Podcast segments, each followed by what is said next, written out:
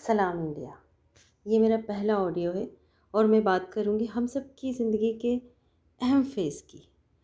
हमारी ज़िंदगी का वो हिस्सा जो हमारी शख्सियत तय करता है, जिसके एक्सपीरियंस हमारी शख्सियत को डिज़ाइन करते हैं।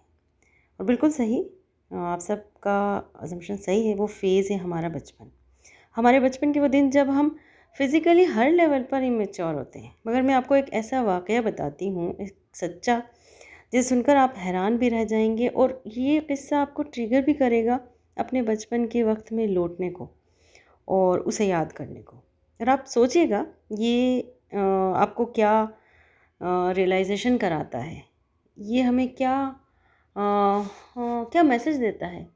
कि हमें किस तरह की इम्प्रूवमेंट की ज़रूरत है एक्चुअली हम हमको क्या सच में इनसे कुछ सीखना चाहिए?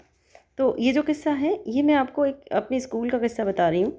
स्कूल में जब इंटरवल हुई तो मैं एलिमेंट्री के विंग के कॉरिडोर में घूम रही थी।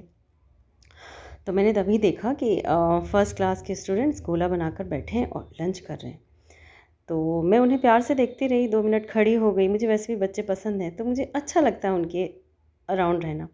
तो उन सब में से मैंने नोटिस किया कि एक टिफ़िन बारी बारी सबके पास जा रहा था और उसमें मैगी थी।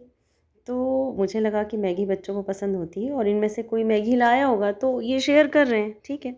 दो मिनट में खड़ी रहती रही और वो सा, वो जो मैगी का टिफ़िन था, वो सबके पास बारी बारी घूमता गया, ठीक है। थोड़ी देर बाद मतलब सभी उसे शेयर कर रहे थे।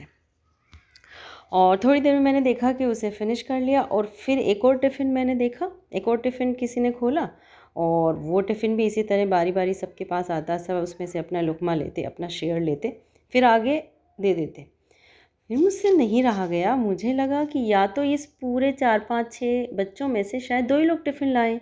तो मैंने बोला उनसे कि भाई तुम टिफ़िन नहीं लाए हो। तो उन्होंने बोला कि नहीं, हम लाए हैं टिफ़िन। तो मैंने बोला, फिर कहाँ हैं? बोले, हम सब के टिफ़िन हैं, लेकिन हम बारी बारी टिफ़िन फिनिश करते हैं।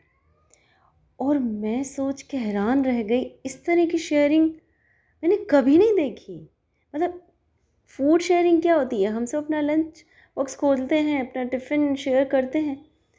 उसमें ये था कि एक ही टिफ़िन खोला जाएगा और वो टिफ़िन जब तक ख़त्म नहीं होगा, दूसरा टिफ़िन नहीं खोला जाएगा। मतलब आप देखिए किस तरह की शेयरिंग कोई बच्चा अपना फेवरेट मील लाया होगा, लेकिन वो भी वो सबको दे रहा है। Right right? मतलब उसे कोई इनसिक्योरिटी नहीं है कि मैं भूखा रह जाऊँगा या ये ख़त्म हो जाएगा। कुछ नहीं। जस्ट शेयरिंग मतलब वो सिर्फ़ शेयरिंग कर रहे थे और उस चीज़ वो शेयरिंग करते हुए बातें कर रहे हैं हंस रहे हैं मतलब उनका जो पूरा ध्यान था ना फोकस था, वो खाने पे था ही नहीं। वो एक दूसरे से हँसी मज़ाक करना, खाना तो ठीक है, बीच में एक एक्टिविटी थी कि हाँ ठीक है, खा लिया। मतलब आप सोचिए, कितने, कितनी छोटी सी बात है, मगर ये कितनी कितनी, कितना बड़ा मैसेज दे रही है हम सबको।